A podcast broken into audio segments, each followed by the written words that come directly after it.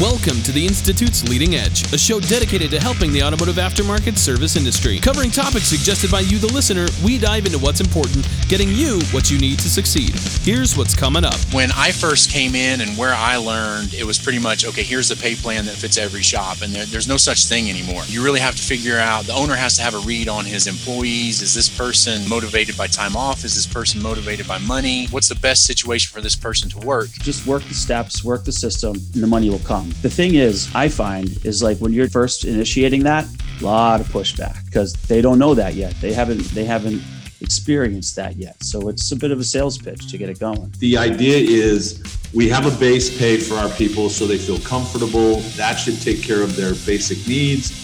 And then we have a bonus structure so that as the business wins, they win. They get more if the business gets more. We need your help.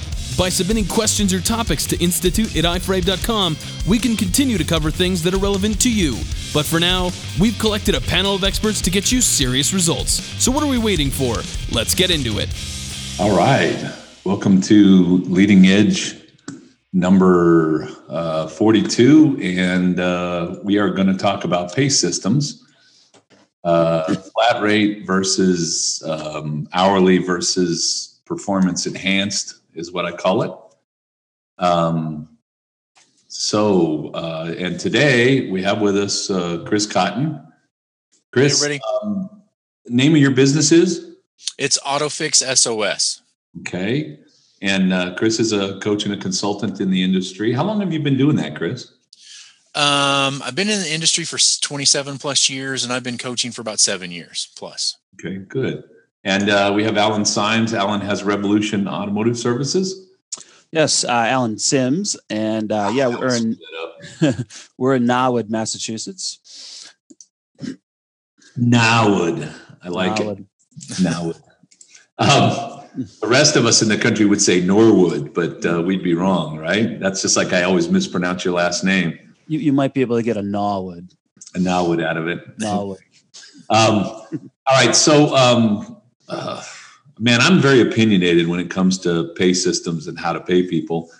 Um, so let's let's talk about pay system. Let's talk about why one pay system over another. What what are the what are the pluses uh, and minuses of uh, an hourly rate uh, for employees? Uh, let's start with uh, with you, Chris. What what's the plus or the minus of hourly?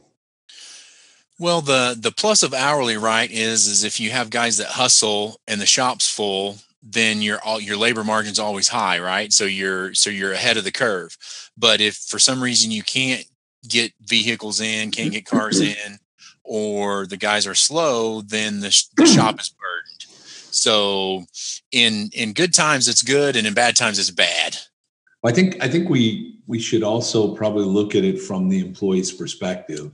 Right. Um, I know that in my dealings with shops and employees that we've been in lots of places where the the the employee f- would rather have an hourly rate uh, than anything else um, because they're sure of exactly what their paycheck's going to be. Right. So I think when you're talking about you know um, an employee um, that that from the employee perspective, it's I feel better because I know what my paycheck's going to be, right? Right.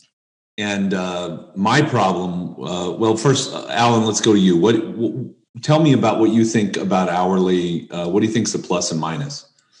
Is there So- more? So, I mean, I personally prefer a performance based pay plan. Even if it were flat rate, when I was a technician, I would have preferred that opposed to being paid hourly or um, salary.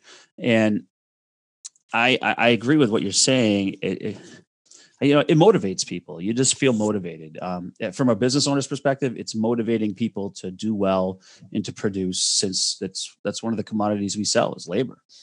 Um, and if we can entice our guys to be more productive, then we're all going to make more money and be more efficient and for the for the client.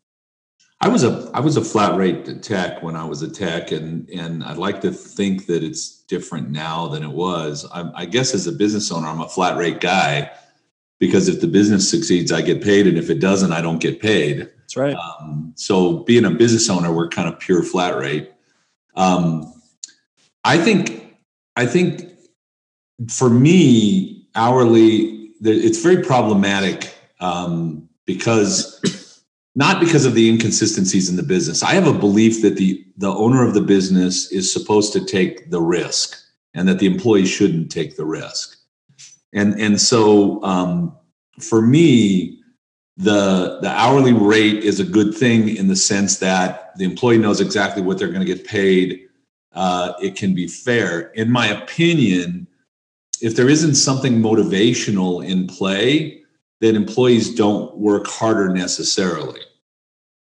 Um, Chris, do you do you believe that that there are people, or uh, what percentage of the people are willing to work harder for an hourly rate than they would if there was um, bonuses and structure that would create more money for them? I'd say maybe you have like 20% of the people maybe that would that would work in an hourly system and just hustle all day long. Uh, I don't know what the what the exact number is. You may know better than I do, but that's kind of my feeling from the people that I talk to and talking about their technicians. Uh, one one thing I want to say is I think it's interesting that both of you are former flat rate technicians and both of you have successful businesses and probably did really really well on the flat rate system uh, that's one of the things that I see is shop owners think everybody should do really well on flat rate because they did and they have the hustle. And the people that, you know, your technicians that don't, I guess if they hustled, they'd probably be shop owners um, that I aren't successful. Maybe. I think that's really the, the, the, unfortunately, most of us think that everybody should be like us. And, right. and unfortunately, or fortunately, if everybody was like us, they'd all be shop owners, right? right. They'd all be business owners. Mm-hmm. Um, so employees are employees for a reason, uh, often um, because they're not ready to or able to, either mentally or or however, um, take that kind of that leap off the deep end and and know that you know. I mean, for me and Alan, I know Alan really well. Um, we've worked together for a long time. For me and Alan, it's like if I couldn't leap off the deep end, I'd feel bad I mean, I like leaping off the deep end and and, and taking the risk. Mm-hmm. Um, so for me, hourly doesn't work. It never did work, and I don't think it would work. And unfortunately, I've never, well, fortunately, I've never been in an hourly rate job since I was a kid. You know, my first job, you know, was uh, at a Shakey's Pizza Parlor, and that certainly was hourly. And I don't want to tell you what the rate was because that'll date me. um, but and then I worked at a hardware store uh, when I was in high school, and that was hourly. But other than those two hourly jobs, I, I, haven't had any hourly jobs. I've always been kind of a, you know, you get paid for what you do kind of guy. Even in managing other people's shops, I, I had a had a salary, but I had a huge bonus structure uh, built around that. And um, so for me, hourly has um, is problematic. I think. Um, and then uh, what about flat rate? Why is why is flat rate? There's so much con, uh, conversation right now about flat rate, and and I think there's a lot of anger coming from the employee side about flat rate. Uh, at least that's what I see and hear kind of on the internet. Um, why do you think, Alan? Why do you think flat rate is a is uh, so problematic right now?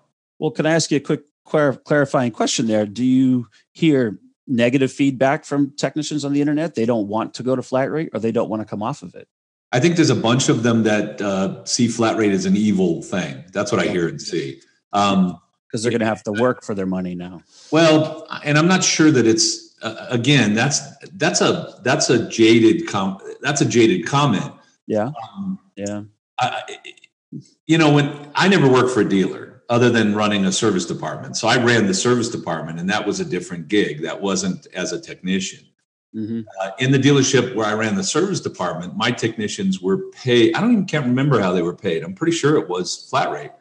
Yeah. But the system in play at the time was a good system. They could work. They could work hard. We had lots of cars lined up. Uh, they were doing the same jobs kind of over and over, so they could become very efficient with those jobs. So they could earn more money in the dealership, knowing that I mean, I had a guy doing Toyota. Um, you know, Toyota trucks had a problem with upper control arm bushings. I had a guy that could rebuild the whole front end on a Toyota 11 hour job in an hour and a half, you know, and so if we kept feeding him those jobs, he was very productive. He made lots of money. The, the shop made lots of money. But I think that that's changed in the last probably 10 years as the dealerships have tried to become more competitive with the aftermarket and with the way that um, you know you used to make money in a dealership selling cars. You don't do that anymore. Now the service department has to be profitable. That's where a lot of your money comes from. And i think that the dealerships have have created a, a system in flat rate where unless you're the pet technician you're going to get screwed. And i think that's how people feel out there. At least that's my take. Chris do you have a do you have a read on that? The the other thing i think is is you get some shop owners that don't share any of the numbers with their with any of their people. And one you know the one of the big misconceptions is is everybody thinks the shop owner's a millionaire and they're just sitting on this big fat pile of cash. And and they almost take it as a screw you or an fu um, the technician does because they think their owner's a millionaire and they're not sharing any of that with them.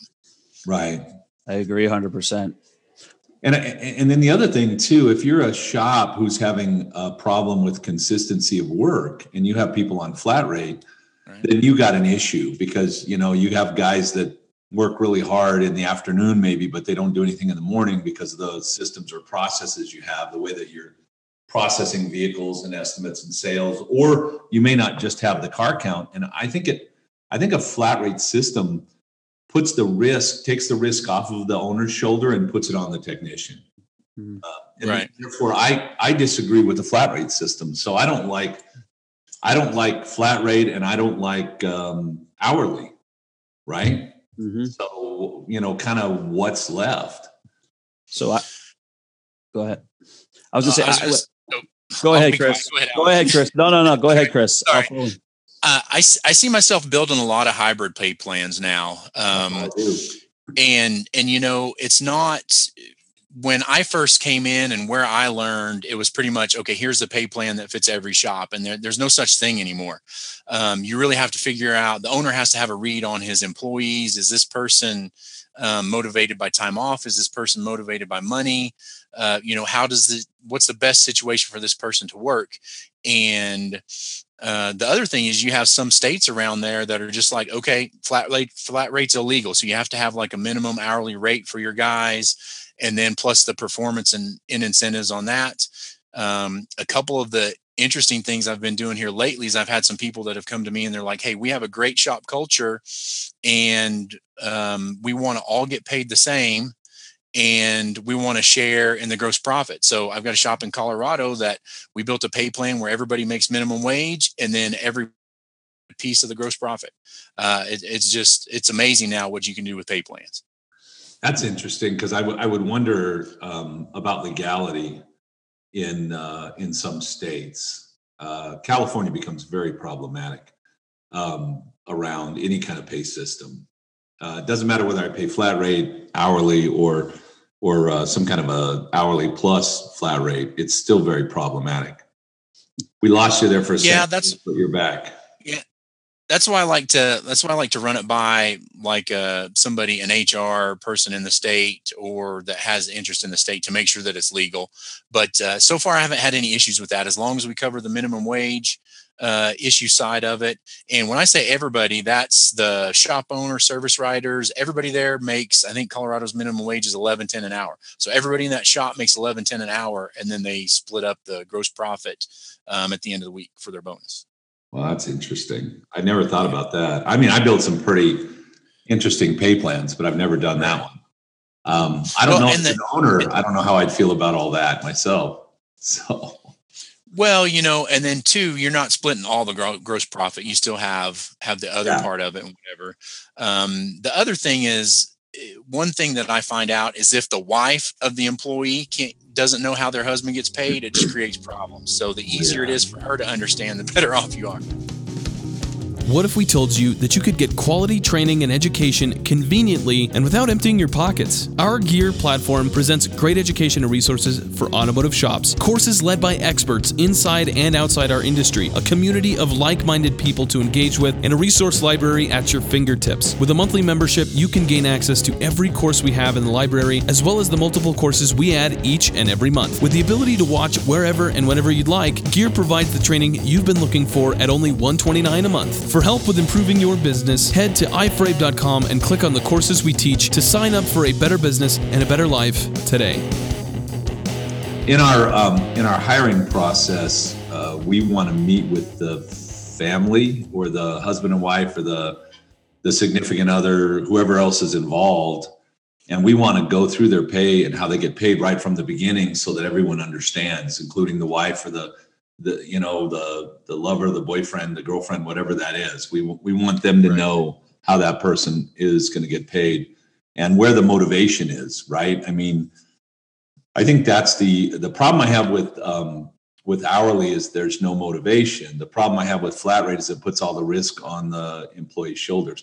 Alan, you had a comment. You want to speak up there? Yeah, I don't recall exactly what it was, but um, I, I- agree with you, Cecil, in, in, in a lot of ways here. I think that you need to have a base pay for people um, just to have them there so that they can at least have some sort of guaranteed pay. They know if they're here 40 hours a week, they're going to have X amount of dollars to go home with. Um, because in the event that you are slow, you know, you need these people to be doing things around the shop at shop maintenance, or if they're waiting for something, I need them to do something else in the shop to keep the place in, in top performing um, in condition. Um, whether that's maintaining the the the equipment or if it's um, just keeping get keeping something cleaned up. But a flat rate technician, you're not paying him to do that. You can't ask him to do that. I would never ask someone to do something they're not getting paid for.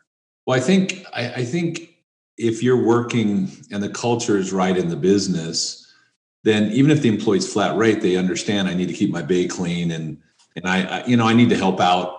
You know, if there's nothing to do, I don't mind mopping floors Mm. um, if that's what I need to do. And and and I think when you have a business where the employees, uh, when you, where you hear these words, I always it always makes me nervous or or even upset when I hear somebody say that's not my job or I don't get paid to do that. That that bothers me. Mhm.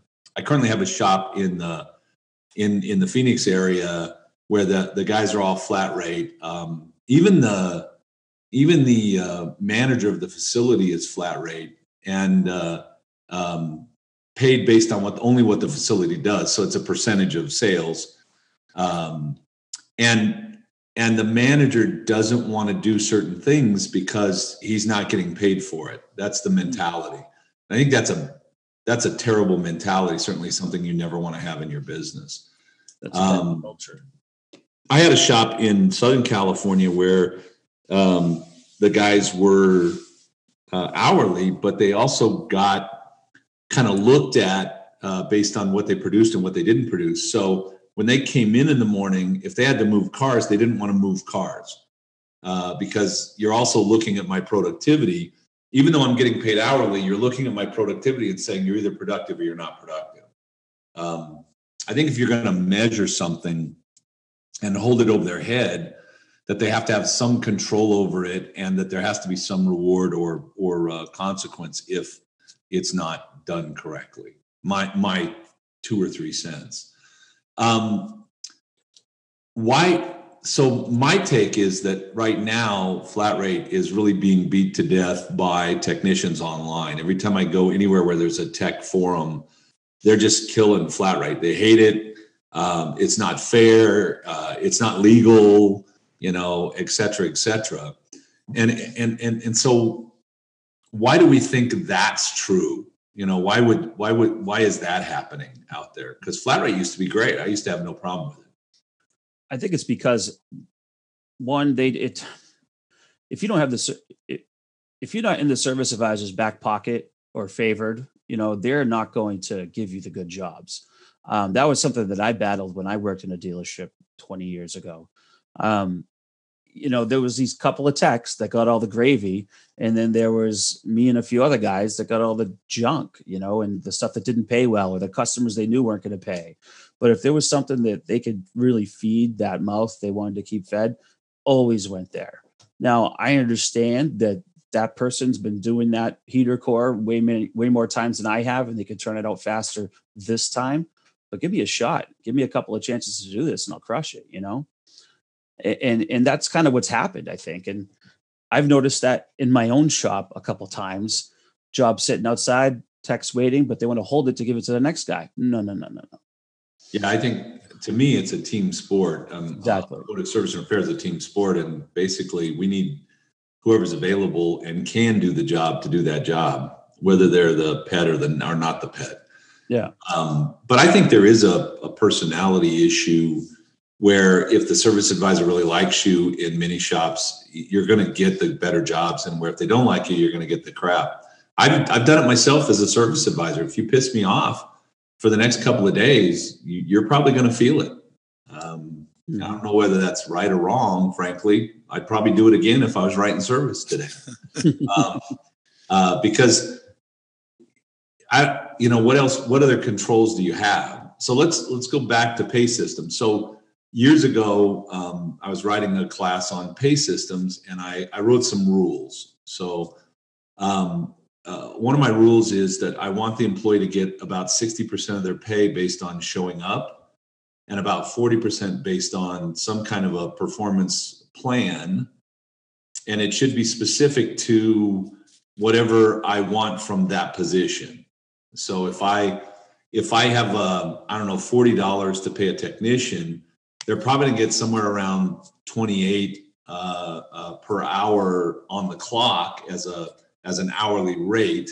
And then we're going to build a, a performance plan with another 14 now 14 is more than 12 it goes over the 40 but because it has performance in it if the employee goes over 40 hours the shop benefits greatly. So back to chris's uh, kind of early comment where he said you know, if you're an hourly rate shop and your guys are very productive, then you win all the time, right? I mean, right. I win. Um, when I'm winning, I want the employee to share in that. So while I've never built a pay plan where everyone was on flat rate and then we paid them, you know, a part of the performance uh, of the shop or the gross profit, I have built pay plans where when the employee is more than 100% productive, they have a, a, a substantial piece of the pie that comes their way uh, in the pay systems. Um, what, so illegal, I know in California there's been some court cases, and in my opinion, and again, I'll just say opinion because I haven't seen it. I haven't seen it where I could read it and say, yeah, this is, uh, in my opinion, a flat rate in California is not legal anymore. Uh, Correct. It's too pro- it's too problematic. Um, so it's it's it's a discussion that I don't I don't necessarily want to have a discussion. I want to go into a class right here and just start teaching because that's you know that's what I do.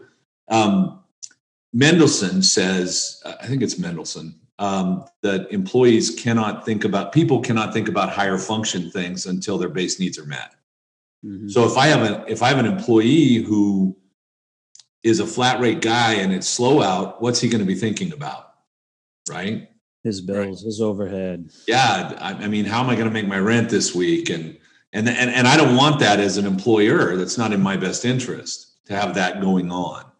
Um, Mendelsohn also says the converse is true that when the when the person has their base needs met, then they're able to think of higher what they what he calls higher function things higher function things being god and science and um, how to be more productive uh, frankly uh, uh, how to do the job in a better way. And and that's what i want out of out of an employee. I also have some other rules around pay plans.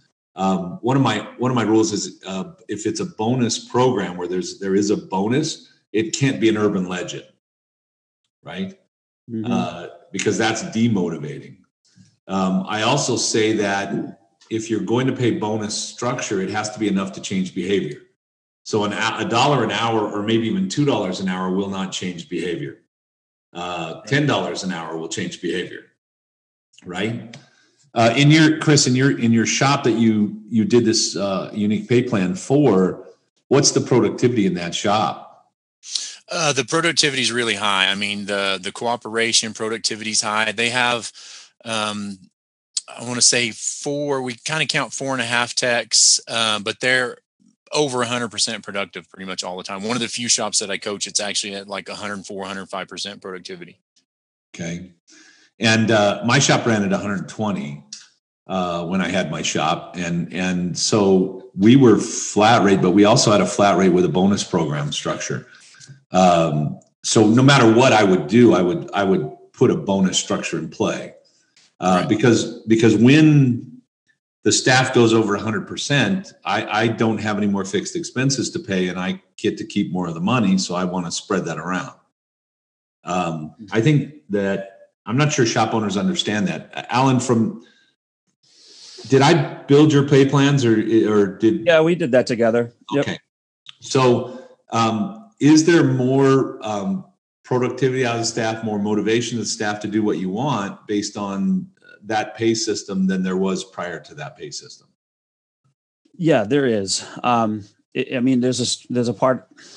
There is. They like that they get a bit of money, uh, guaranteed, and that they have control over what the bonus will be. You know, if they they know that if they work their tail off and hit 100% productivity, they're going to get a higher rate.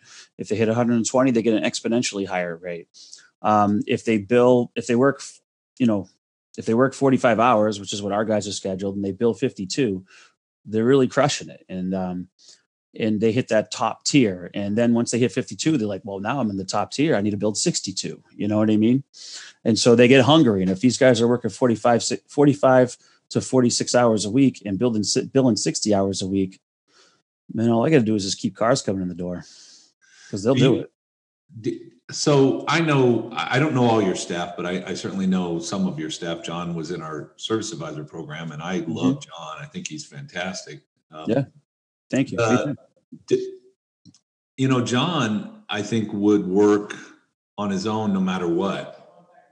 If, yeah, if John didn't have an incentive, he would totally still do it.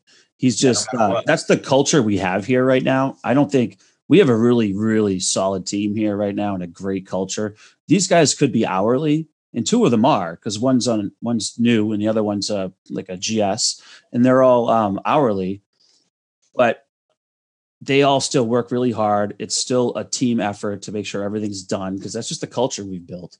Um, what I've preached to people is that if you just if you if you take care of people and work the system and do what we're asking of you, um, money will follow. The money is a byproduct of the of the of the care you give to the car, to the customer, and to the task at hand.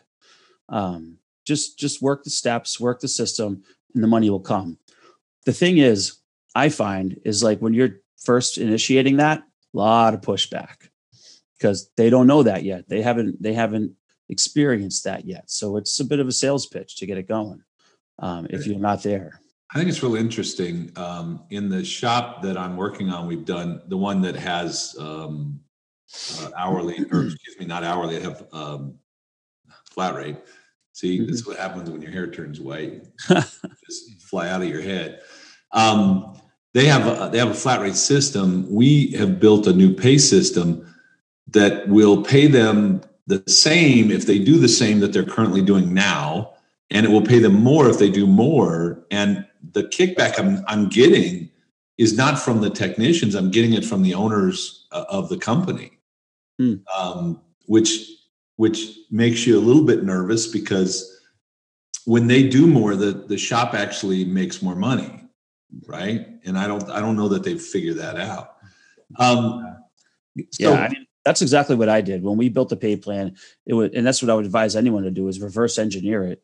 Know what your cost per hour is that you're billing your cost of per build hour, and I would do that over the course of a year, and then reverse engineer it, you know, with whatever your budget is for labor. You know. Well, what we've done, what I try to do when I'm building pay plans, and Chris, I'll I'll, I'll ask you and give you some time to to talk about this yourself. But what I what I try to do is I never I never one of my rules is never take money away from an employee. So even if we shift from say a flat rate to a hourly with a bonus structure, or we go from hourly to a um, you know a, a, a lower hourly rate with a bonus structure we we keep the employee actually we try to give them a little bit of a bump uh, a buck an hour, a dollar and fifty, two dollars an hour when we make the change.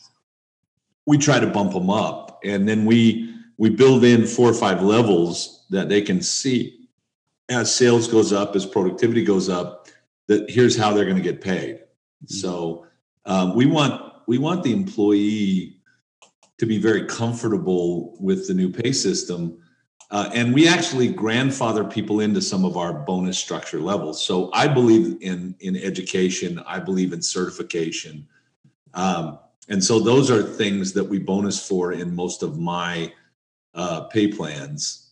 Um, and and we often, if the person isn't isn't to the level we want them to be, we might grandfather them in so we can hold their rate at or just above where they are. Yeah, um, and that's what we're we're trying to do oh man, we lost Chris again just when I was going to go to him and go, okay, now your, your turn. I'm, all right, I'm good now.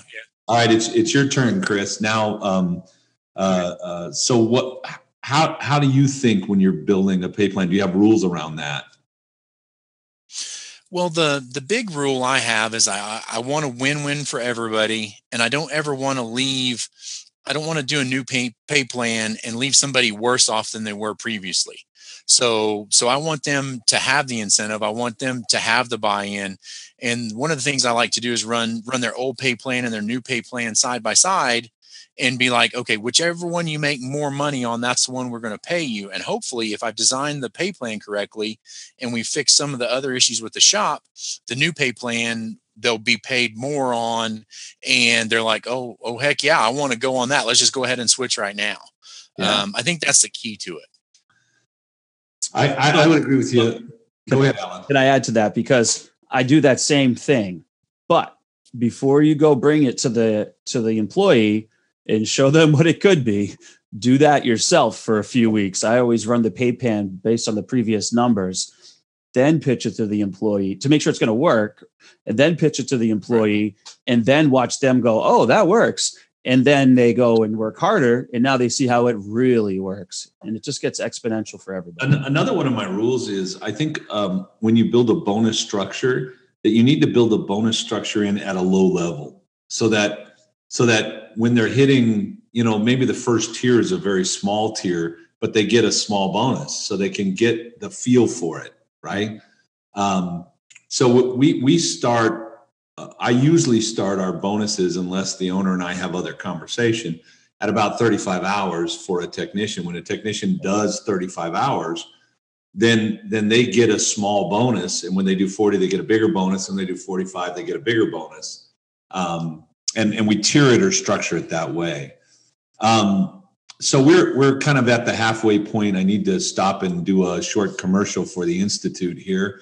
Uh, we have a uh, service advisor mastery program uh, coming up starting in May. You can find it online at iforabe.com uh, under the service mastery tab.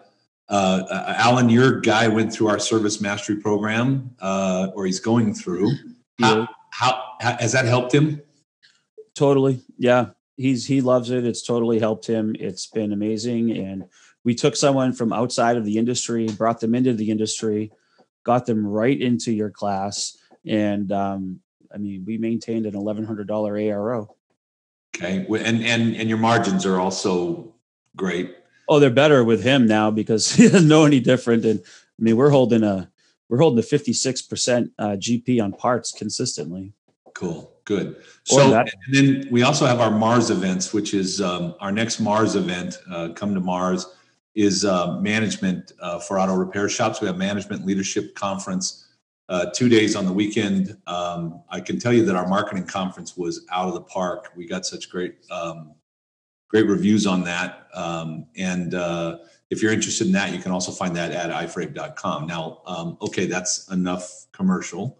Um, let's go back to the uh, the task at hand. Uh, Chris, do you have any rules around writing pay plans other than everybody has to win? Um, I look, you know, I'm a big numbers guy. I'm unlike you guys. I don't come from a technical background. It's all customer service and shop owner. So I really like to dive into the numbers and see where they're at, where they're going. Um, when I had my shop, one of the things that I was shocked and didn't know until somebody taught me is my gross profit was 23% when I started and actually went out and got a coaching company. And, uh, you know, I bought a business that was doing a million plus a year and I thought I was going to sell my way out of it. And I'm like, okay, I went from a million three to $2 million and I still don't have any money. But, uh, you know, I'm, I'm a numbers guy. I like to look at the numbers and see, and then, you know, gross profit. There's a ton of different advisor training options in the industry, making the choice that much harder to make. Some shove too much into too little of a time frame, they can be inconvenient and costly, or they're just filled with unhelpful, non applicable information. So, how are you supposed to create confident and capable service advisors? The Advisor Mastery Program from the Institute is the industry's leading service advisor training, now almost entirely online. With one on one coaching, KPI tracking, live community trainings, a resource library, and more, there's no wonder why advisors who finish the program have seen their efforts rewarded with more confidence, higher AROs, and better sales. If you're ready to stop settling for mediocre and start ruling the counter, join the Advisor Mastery Program today. Head to iframe.com and register now. We'll see you in class. Okay. I'm a numbers guy too. Uh, frankly, uh, I was a tech for a long time, but I think I gave that up 25 years ago and I've never looked back. Um, I'm more, I, I come from it more from a service advisor sales and owner perspective, having owned shops. And uh, at one point I had three and, and then also from having managed some pretty good shops. And it's funny to me, um, I think, I think we need to make a comment for those people that are going to listen to this be very very careful about changing pay plans and pay systems and do it at the right time in the right place i have a if i put a carrot in front of the employee and the employee cannot reach that carrot because our systems our processes don't allow for that Right. then then it's gonna i call it demotivation now um, if you type that into your word document it's gonna come up as a misspelling but it's a word that i've coined that says if um, if I do something that's going to hurt the employee or that they cannot earn their reward, it's going to upset them. And I don't want upset people. I only want to, um, I want, I want people that trust us. I want people that are going to benefit from our success. Their success is our success, and our success is their success. Um, so be, be very careful. When we start working with new companies, it's it's almost unheard of for me to put a pay plan in place in the first six months. Uh, oh, absolutely. Yeah, it's that's probably correct. Yeah. I think I think in your case, if you had a business where the margin was so low, I'm sure that you you might have been very productive, but you weren't charging right. You had some other issues. Until you fix some of those issues, where the employee can then, you know, be productive. Um, this is this is not going um, it's not going the pay plan route the way that maybe it was originally intended to. When when you um, when you build uh, the right plan and you make it so that your employees can be successful and you put it in front of them and then they're able to achieve that, it's it's a game changer for the business. Um, so you don't put pay plans in, in place right away. I don't put pay plans in, in place right away. What are you looking for? before you say, let's change a pay system in a company? Okay. I think that you you need to have a, a platform for success in place before you can give people a pay plan. You know, how you, you need to you got they have to have something to execute to be able to get that carrot. I agree. Now you could put a pay plan in place, but if you have broken processes and undercharging service advisors and uh, you know build hours flying out the door unpaid for, then you can't you can't hold someone accountable for it. Like you said earlier, they have to be in somewhat in control of their bonus portion of their pay plan. They have to be able to. It has to be there for them to be able to do. Um, and and like my myself when I I first met you and we started working together, I had a lot of I didn't have processes. You know, I had none of this stuff. I was way undercharging. Everything was flying out the door. Margin was crap, and we were losing money. Um, and once I got everything in place, we went to a pay plan. And then once we got that dialed in, the place runs like a well-oiled machine and cars just come in and go out. You know, I just got to make cars. Now it's my job just to make cars show up at the door and it's everyone else's job to put them through the process. And if they do that in the manner in which I've laid it out for them, they make a lot of money. And if they make a lot of money, I make a lot of money.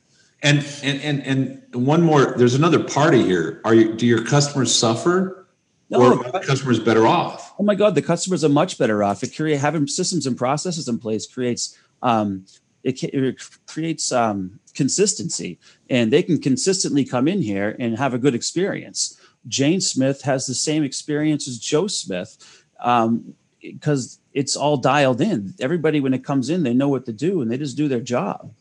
You know, it's written, it's spelled out for them, and if you do it this way, everyone will succeed and everyone will be happy, I, I think it's the customer. I think it's cool coming from the shop owner saying I need a platform for success. Yeah, Um, that's exactly it.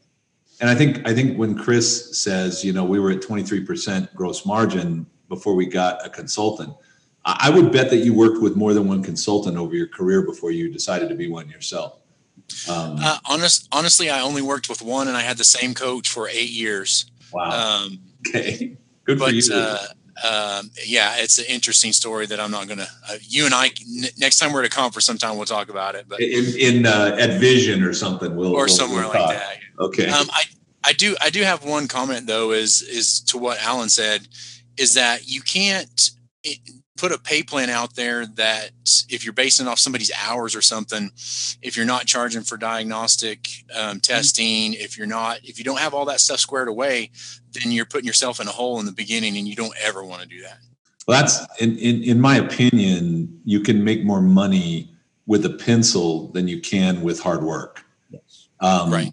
And and so you know we do things with our clients like we add a twenty percent uh, labor uh, kicker on the time, and I always give that to my techs wherever I work. So you know if the book says it's a four hour job, I'm not selling it for four. I'm selling it for four point eight. That's kind of my minimum uh, because I also know there's wasted time. There's times something breaks, something has to be cleaned. You know the job doesn't always go the way we plan.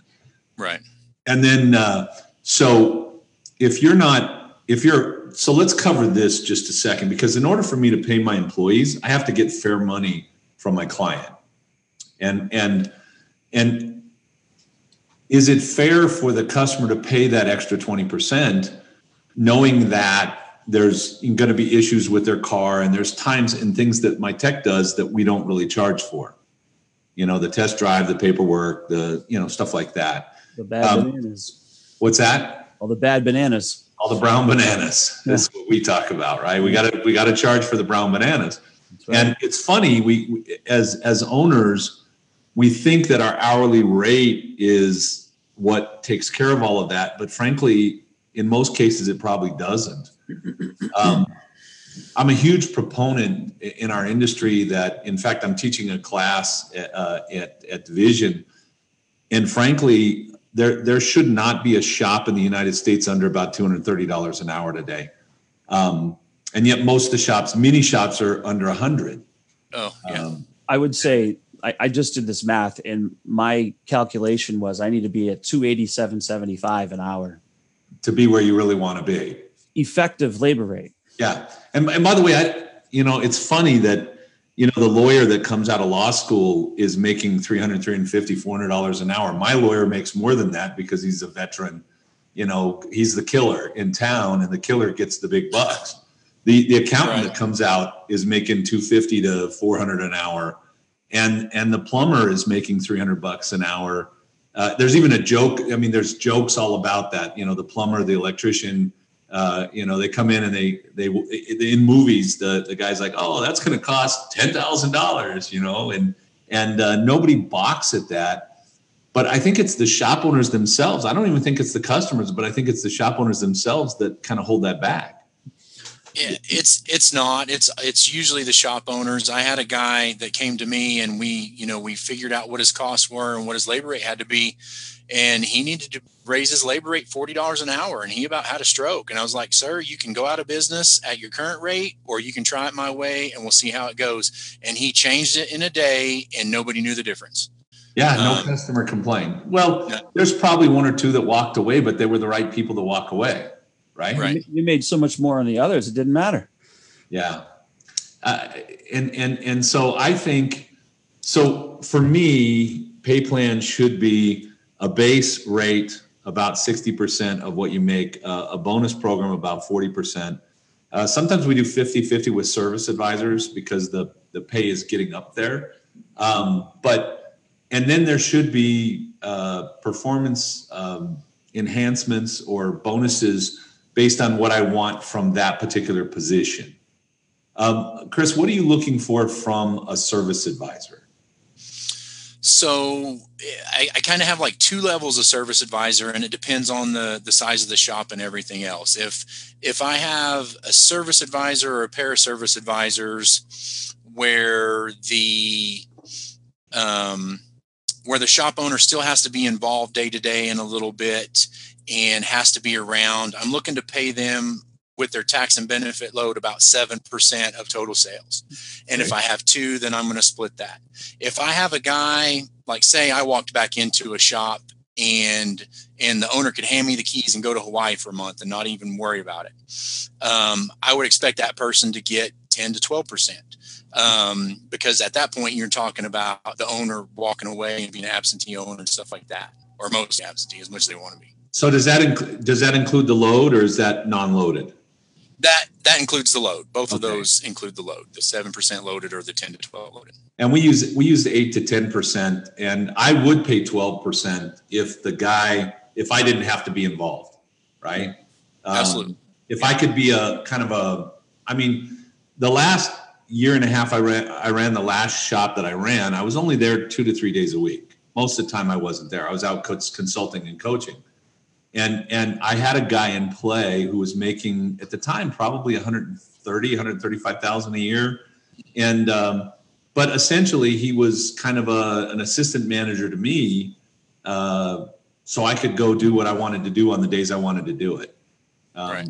and and then if we have a i also i think of two levels of service advisor but i think i think a little differently than you and i think you know i have the a service advisor and, and whenever i have two guys one of my guys is the a guy and one of my, my guys is the b guy so i never have I don't have two people on an equal plane. I have a service manager and a service uh, advisor, or a service advisor and a service assistant, or something like that as a as a um, as a structure for management, as a management structure, right? Okay. Um, yeah. So, so let's talk a little bit about the pencil and charging uh, correctly, so that we can pay correctly. Uh, I think from this crowd, and I'm not seeing anything online that they disagree with us necessarily.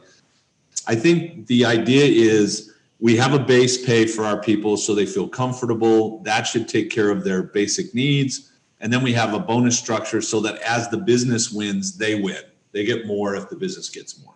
Mhm. Um, I, I, I hate hourly rate, uh, uh, uh, um, and I, I also hate flat rate. I don't like either one. I think there's problems with both.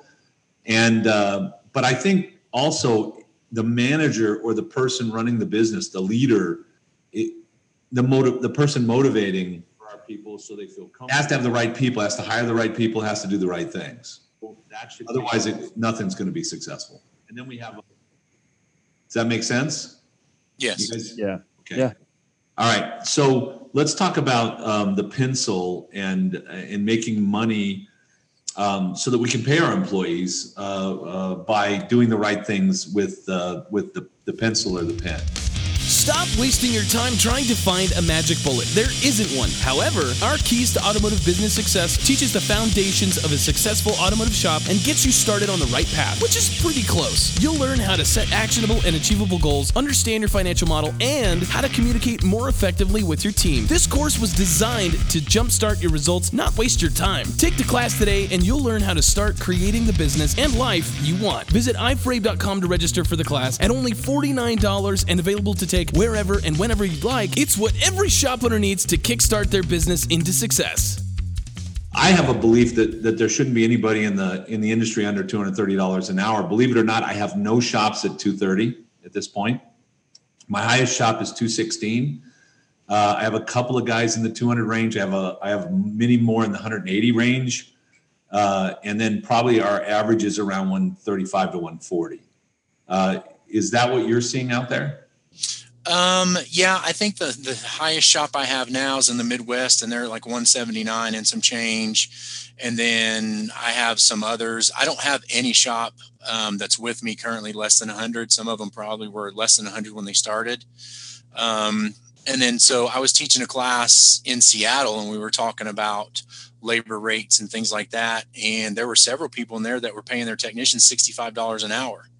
So, you know, and that's not that's not even with the tax and benefit load. So when you're looking at what you should be charging for those guys, now I will say that most of those guys were high level diagnostic techs. And when you look at how we're charging for diagnostic time, we're probably in the 270, 280 an hour range.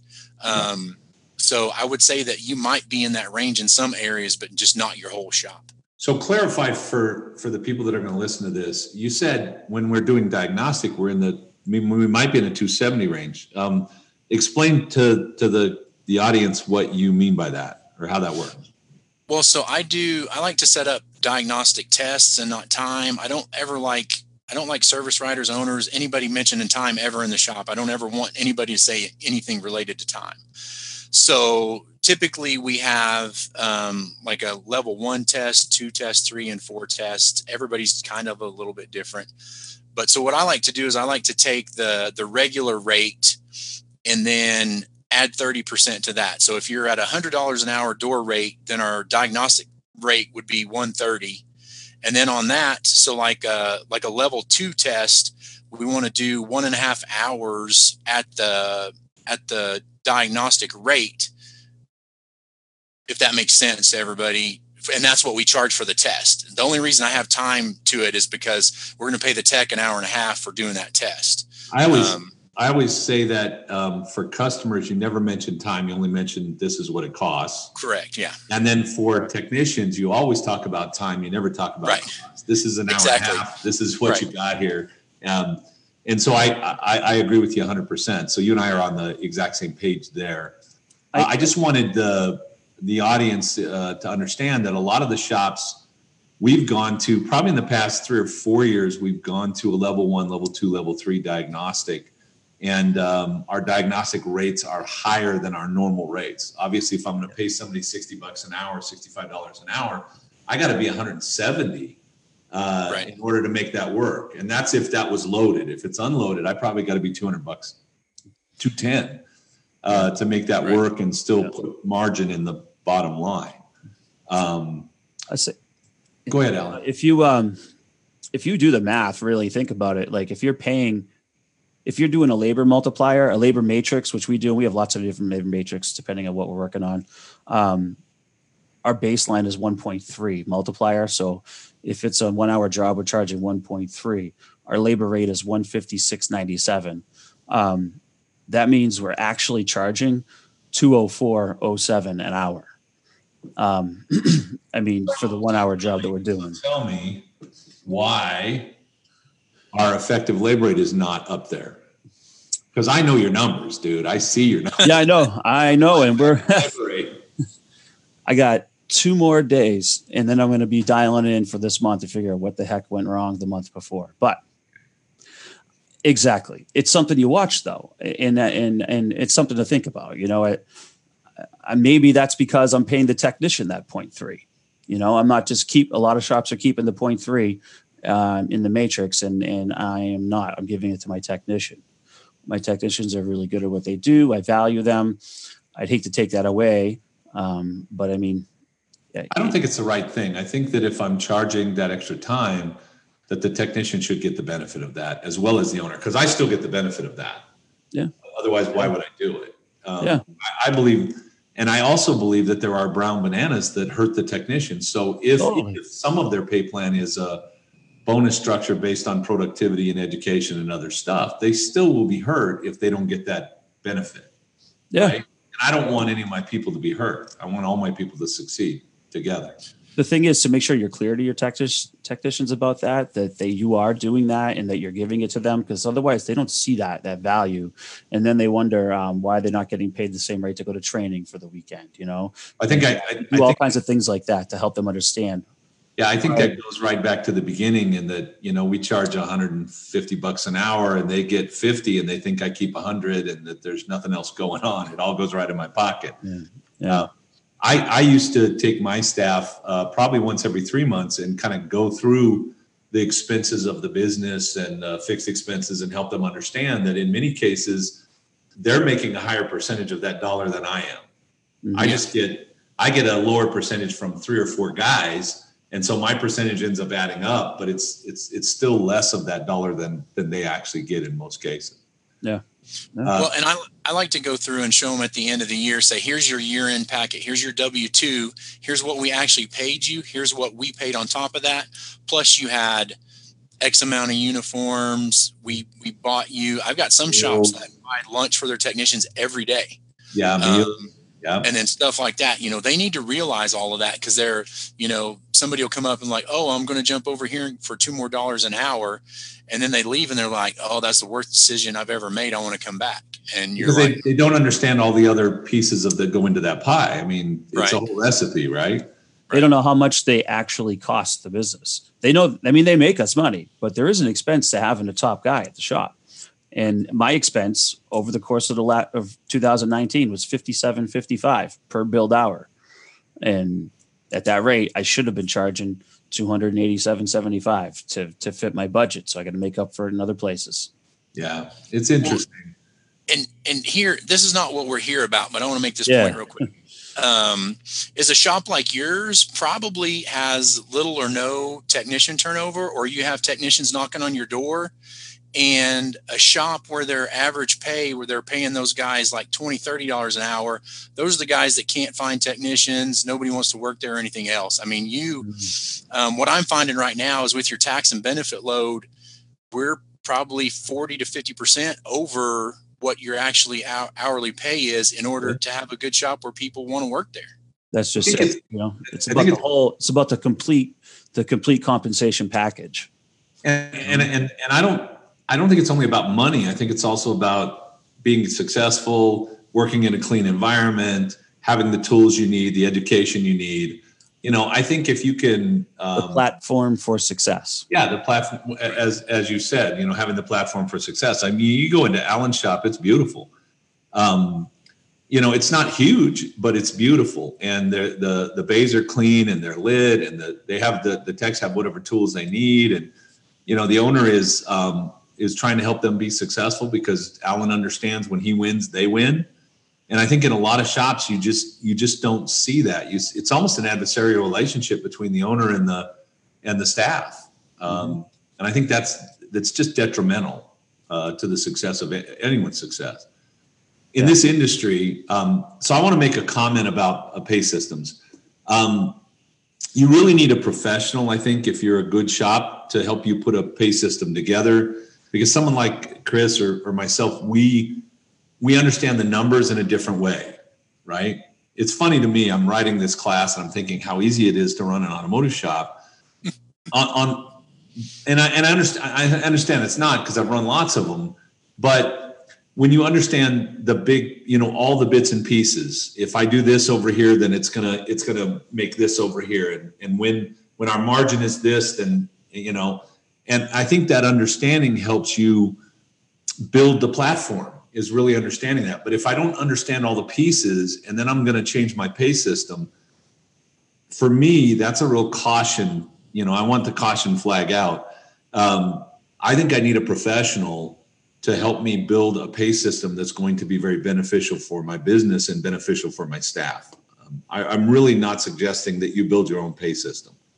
Um, and and but I, I am suggesting that you build the platform for success in your business and that your people get paid more money. I'm I'm shocked when I look at some shops where we have technicians getting paid 15, 16, 18 bucks an hour.